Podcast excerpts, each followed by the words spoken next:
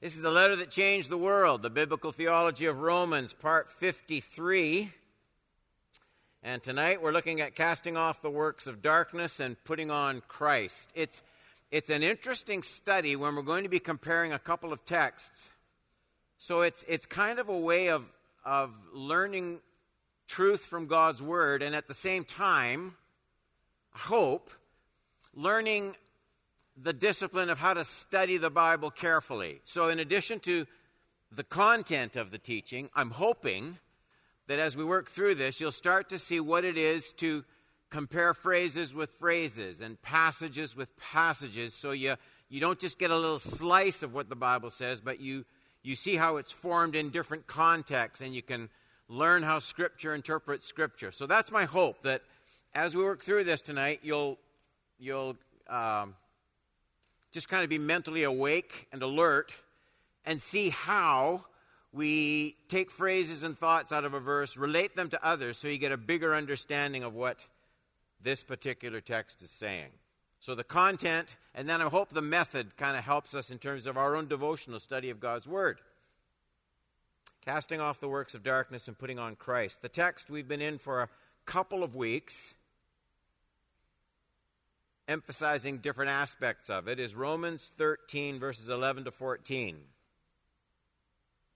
Paul writes to these Christians, he's not met them, Christians in Rome, and he says, Besides this, you know the time, that the hour has come for you to wake from sleep. For salvation is nearer to us now than when we first believed. The night is far gone, the day is at hand.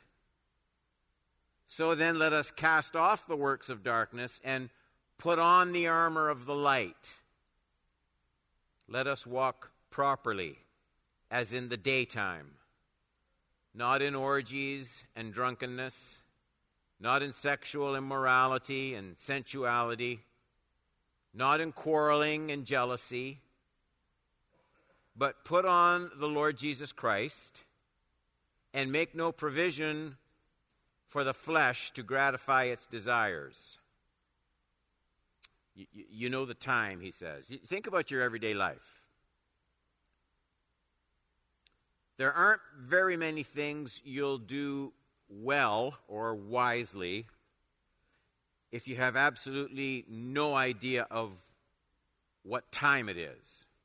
I mean, everything seems to be timed, right? I mean, when to arrive at work, when to arrive at class, when to go home, when you have meetings with people you must meet, even when you pay your mortgage, when you deposit funds, when you get paid. Almost almost everything in our lives is somewhat time sensitive. And to do it well, you have to do it at the right time or by the right time. So our lives, yours, mine, they're made up of minutes, hours, days, weeks, months, years. And, and, and we spend much of our life lining up our knowledge of what needs to be done, lining that up with the corresponding time when it needs to be done. And because we, we don't live forever, there's a measure of truth that fruitfulness depends on doing what has to be done and doing it at such and such a time. This text, like few others in the Bible, is, I think we'd all agree, it's a time text. The very first phrase, because Besides this, you know the time, that the hour has come. He says this age of night, darkness, he says it's far gone. By far gone, he doesn't mean that it's less evil than it used to be. He doesn't mean it's not dark. It's still very dark, very wicked, as much as ever. He means, he means far gone in the sense that it's coming to the end of its time. It's not going to be like this forever and the day is at hand. Christ has come and will come again and usher in his kingdom and a new creation. Dawn means the night is almost over. So, Paul says to these Christians, You know the time, verse 11.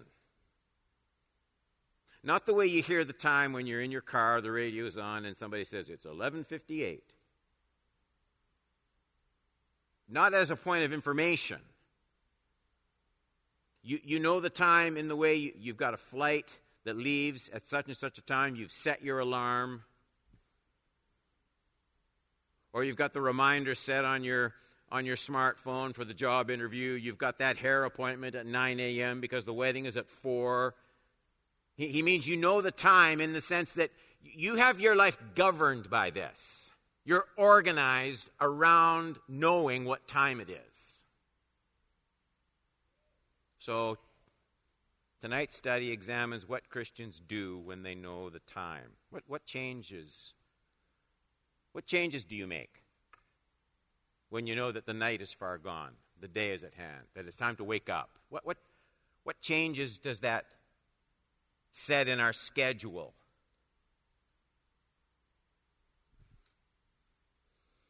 That's what the rest of the passage is going to do. Here's what we have to do if we know what time it is. Point number one.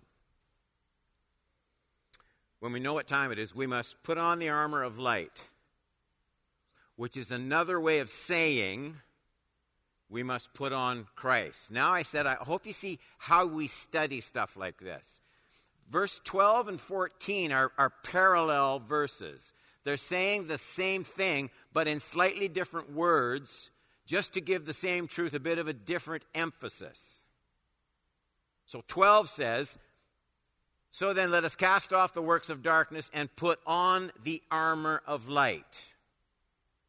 14 says, Put on the Lord Jesus Christ. Okay, put on armor of light, put on the Lord Jesus Christ. 12 says, Cast off the works of darkness. 14 says, Make no provision for the flesh. So you can see he's, he's kind of repeating himself, but in a slightly different way. Both verses give you a negative and a positive. You can't just not do bad things. That's not enough. That's just morality. Being good will take no one to heaven And so he says, in addition to the negative things, you have to put on Christ or put on the armor of the light. So I know it gets a bit involved, but here's what I want you to see. The way you cast off the works of darkness, verse 12, the way you do that is by putting on the armor of the light. And the way you make no provision for the flesh in 14 is by putting on the Lord Jesus Christ. So, what, what we need to do, if you're still with me, we need to nail down what is Paul telling us to do when he tells us to put on the armor of the light or to put on the Lord Jesus Christ. I mean, I think we need to be clear. There's, there's, no, there's no help at all in just religious jargon, putting on Christ. You can't, you can't just put on some paper Christ or fake armor. What are we supposed to do to put on Christ and the armor of the light? What, what do we do? How does that happen?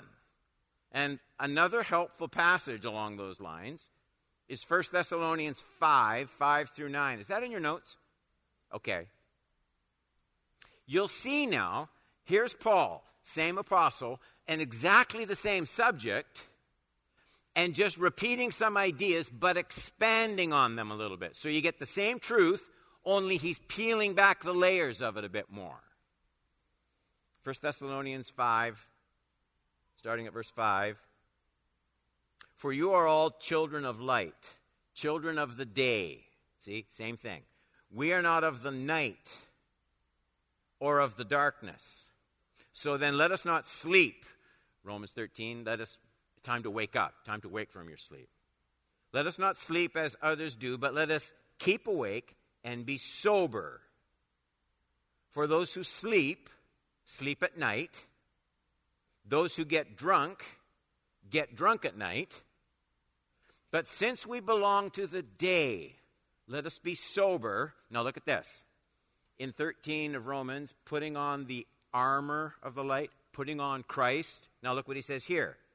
Having put on the breastplate of faith and love, and for a helmet, the hope of salvation. So notice, Romans 13, put on armor, which is the same as putting on Christ. Put on armor. Now here, here's what the armor is. Do you see what he's doing? Here's what the armor is. The armor is faith in Jesus Christ, love for Jesus Christ, and hope in Jesus Christ. That's how you put on the Lord Jesus Christ. That's what the armor is. Even a casual reading reveals the very same ideas being presented as in our Romans 13 text. But the important part is that eighth verse of 1 Thessalonians 5. Since we belong to the day, let us be sober, having put on the breastplate of faith and love and the helmet. Breastplate, helmet, what are they? It's armor, right? So he's telling us what the armor is that he was talking about in Romans 13. And so what you do is, you, now here's the method. Here's what I hope you see. You're studying the Bible. You come at it like a, like a crime scene investigator, and you put all the clues together. From Romans 13, Christians, when they know what time it is, when they see what's happening, that the night is far gone, the day is at hand, they put on the armor of light, which is the same as putting on Christ. That's Romans 13. And then in 1 Thessalonians 5, we're learning that the armor of this armor is the breastplate of faith and love and the helmet of salvation. So here's what we now know. Here's what Christians do when they know what time it is. They cast off the unfruitful works of darkness, but you can't just you can't just shut things out and leave a vacuum. So what they do is they put on they put on the Lord Jesus Christ, which is like putting on armor, and the kind of armor it is is faith in Christ, love for Christ, hope in Christ.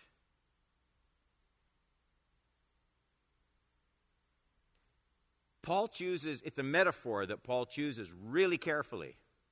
Because this world is dark, he says it's dark, and it's constantly aiming its destructive darts at your heart. You, you need the breastplate. And your head. Your heart with its emotions, its affections, its desires, your head with its concept of truth, absolute truth, revealed truth. That's, that's, that's how you put on Christ in a media saturated age. That's how you do it.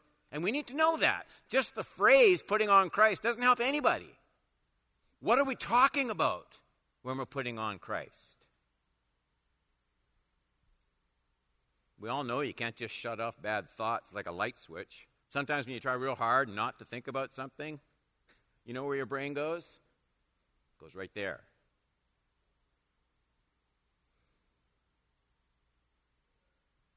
Paul says you have to counter those things with more than just your willpower. More help is being offered. We're to put on the Lord Jesus Christ. We're to put him on the way you, with the kind of attention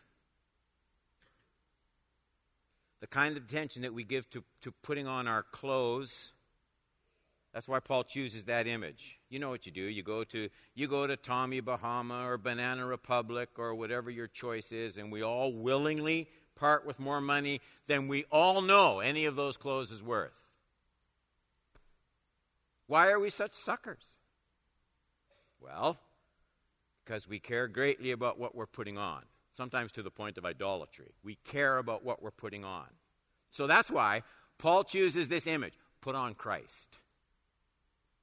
Put on the Lord Jesus Christ. That's the only way to, Romans 13, 12, the only way to cast off the unfruitful works of darkness, the only way to, verse 14, make no provision for the flesh. We have to put on Christ, which is the breastplate of faith in Christ, love in Christ, the helmet of hope in Christ. So now what I want to do is talk about those things quick. We've done most of the background work. Now. Are you still with me? All right. Putting on Christ means putting on faith in Christ. So I know now, I didn't before, but now I know with the 1 Thessalonians 5 text, I know that putting on Christ means filling my mind with His Word, because faith cometh by hearing. Hearing comes from the Word of God. Faith, faith follows what you give your attention to. That's why it matters that you come to church as much as you possibly can. That's why it matters that you get three teachings every Sunday instead of just one repeated at different service times. That's how faith grows. That's how faith grows. Faith follows what you give your attention to. If you spend more time listening to the TSX, reading the Financial Post than the New Testament, then you will have more faith in your wealth than in the living Christ. And that's a great disaster because Paul says this dark world is far gone. So putting on Christ means putting on faith in Christ, filling your life with God's Word. Secondly, putting on Christ means putting on love for Christ. Paul says so, 1 Thessalonians 5. And now we start to see how love for Christ is going to be formed in my heart. It doesn't just happen. Love for Christ is, is put on. There's a, there's a deliberation in getting dressed. Love for Christ is put on by, by pondering, thinking about, meditating on what you have read and heard from God's Word. It's, it's, it's getting still each day and allowing some time for precious truth to, to thicken like a rich stew on a slow simmer.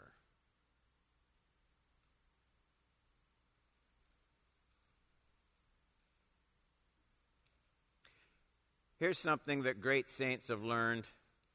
I need to learn more deeply. You probably do too. I can lose, I can lose all the benefit of everything I've studied and heard from God's Word. You can too. Not because you weren't listening, you were listening. Maybe you were taking notes. But you can still lose all the benefit of what the Holy Spirit wants to do with that truth simply by turning away immediately to something trivial after you've heard the truth about Jesus Christ. And the devil snatches it away. Not that you didn't hear it, but didn't linger over it. You, you can't ponder Christ deeply at Upper Canada Mall. There's lots of good things you can do at Upper Canada Mall, but you can't ponder Christ deeply there. You can't ponder Christ deeply by soaking your life in sports. There are guys, maybe that's being sexist. There are people here right now, and you could tell me every player on the Raptors, and you couldn't cite the name of the 12 disciples. How does that happen?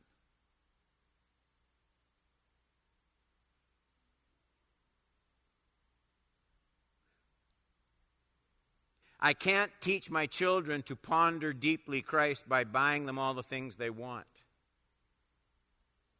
There's words, we read them at the beginning of every, every uh, baby dedication in our church.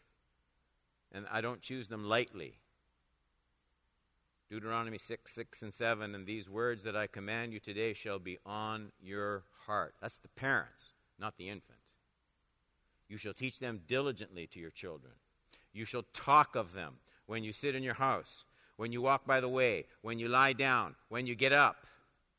Those are words addressed to the adults. This is how adults keep their lives focused on God so they can have their children focus their lives on God. They aren't about the church service, they're about what the family does after the church service. How they discuss the application of God's ways to what comes on the TV what movie they went to, what kind of content they're streaming, the magazines they bring home. Paul says this is a part of learning to put on the breastplate of love for Christ. C. Finally, Paul says we're to put on Christ by putting on the hope in Christ's promise and future. We've been talking about this Sunday morning, so I'm not going to labor it to death. Breastplate of faith and love. And in the, in the head, in the mind, the helmet of the, the hope of salvation. 1 Thessalonians 5 8. This is the greatest protection. Fix your mind daily, hourly, on the hope of Christ's return. Fill, fill your mind with it. Kill all the lies of Satan by turning from the pull of immediate gratification, immediate accumulation, by facing your life away from the fading night. The day is coming. The night is far gone. The day is at hand. Look to that day. Think about that day. Know the promises of Christ. Treasure your certain future to the extent that you actually start to inhabit it. You taste it right now. You long for it.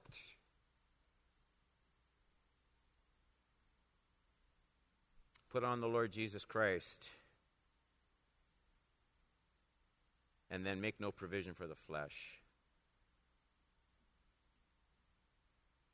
Here's what I believe I believe if I don't love and treasure Christ, I will find every command an imposition, and every sacrifice a burden, and every call to holiness legalistic. All that comes from not treasuring Christ.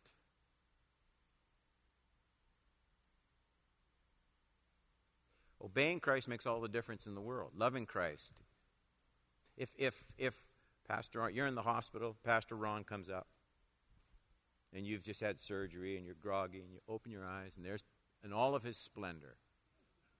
There's Pastor Ron standing by your bed. And you go, oh man, boy, Pastor Ron, I can't believe it. So that that's big church that you would think of me and come up here and see me. And Ron, he takes your hand. He's got a little New Testament. He takes your hand and he says, Yeah, well, Pastor Don kind of read the riot act. He said, I haven't been visiting enough people and I got to come up and see you. So here I am. I came to see you. He said he'd fire me if I didn't come. So, do you feel very special at that point? But if he comes up and says, you know what? There's lots of things I could be doing, but there's just, this is a delight that I get to come and see you. You're just precious to me and to our church. Same visit, but it's totally different, isn't it? If I treasure Christ, all of the calls to holiness and obedience and sacrifice, they don't feel like dead weight. Anymore, I, I love, I used this illustration before. I love Renee. It's not a chore to me not to run around with other women because she's my joy. And so when you treasure Christ, the breastplate of faith and love, the helmet of the hope of salvation, changes everything. Changes everything. Okay? There's only two points. And we're on the second one. Make no provision for the flesh to gratify its desires. Here's the second thing people do when they know what time it is. They put on Christ. That was the first point. They make no provision for the flesh. 14b of Romans 13, but put on the Lord Jesus Christ, make no provision for the flesh to gratify its desires. It's not enough just to forsake sin. It says I'm to choke out the desire, make no provision. Choke out the desire for those sins. I'm, I'm not to provide oxygen for those sins, not to provide space or, or life to any of those things. And then he puts these things in pairs. We're going to go fast. Verse 13 Let us walk properly as in the daytime, not in, okay, orgies and drunkenness, sexual immorality and sensuality, quarreling and jealousy. He puts them in pairs, he puts them in plurals because they multiply, they spread. He calls them works of darkness because, well, they're the things we try to hide from people. They're the things we try to cover up. Or they're the things we try to justify when other people know about them. Orgies and drunkenness indicates what we would consider any kind of, any kind of uh, substance abuse because Satan's chief weapon is deception in the mind. Anything that clouds or potentially clouds alert biblical thinking just plays into his hands. Let me just say this I don't preach on it very much. I'm not one of those people that thinks if you have a glass of wine with dinner, you're going to hell. Don't put me in that camp. I'm not in that camp. I do believe that the gradual laxness in the church toward alcohol doesn't bode well for the generation coming up. That's my belief. I can't prove that to you. It's just a conviction I have. In every list that Paul gives of sins of the flesh, drunkenness gets a high place. And every parable Jesus told about people that weren't ready when the master came back, check it out. Every parable he told, there's drunkenness involved. Now, I'm just asking you, is that coincidental? Or is there something that we're at least supposed to think about? Then he says sexual immorality and sensuality. Sexual expression in homosexuality, sexual expression outside of marriage, sexual expression before marriage, pornography. I mean, we live in a world with the technology in our homes in which 35% of engine search hits land on pornographic sites. 35% of all search engine hits. That's what Paul means by the works of darkness. Don't, don't you make provision for those things. Quarreling and jealousy. These are the kind of sins that break up the community of Christ in the last days, mar the testimony of the church. Uh, I talked about it this morning. Any thought that keeps replaying a wrong, that's a work of darkness. Any unwillingness to accept and love with a love that genuinely labors and prays the best for people who wrong me? Any position in ministry that's exercised by someone I hate and it disgusts me? All of those things. They're works of darkness that people have to cast off when they know, you know what time it is? There's no time for those things, Paul says. Cast them off. And make no provision.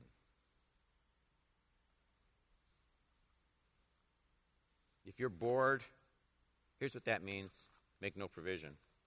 If you're bored or discouraged or depressed, don't even begin to think about finding relief in alcohol. If you're feeling your husband doesn't listen to you, he doesn't understand you, don't even think about that client at work who just cares about you and you just have such a good time with. Don't go there. If you've been lied to or cheated out of something rightfully yours, don't even begin to think of how unjust it's all been and how others need to know the real truth about brother so and so and what he did.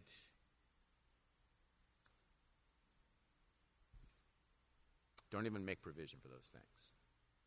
Why? It's all part of the dark. And he says it's it's far gone. We're done with it. The day is coming so cast off all those things. The breastplate of faith, which comes from the Word of God. The breastplate of love, which comes from pondering and cherishing truth learned, lingering over it. The helmet of salvation, the hope where you trust in the promise of God for all your satisfaction, joy, and delight, and you long for it. That's what Christians do when they know what time it is.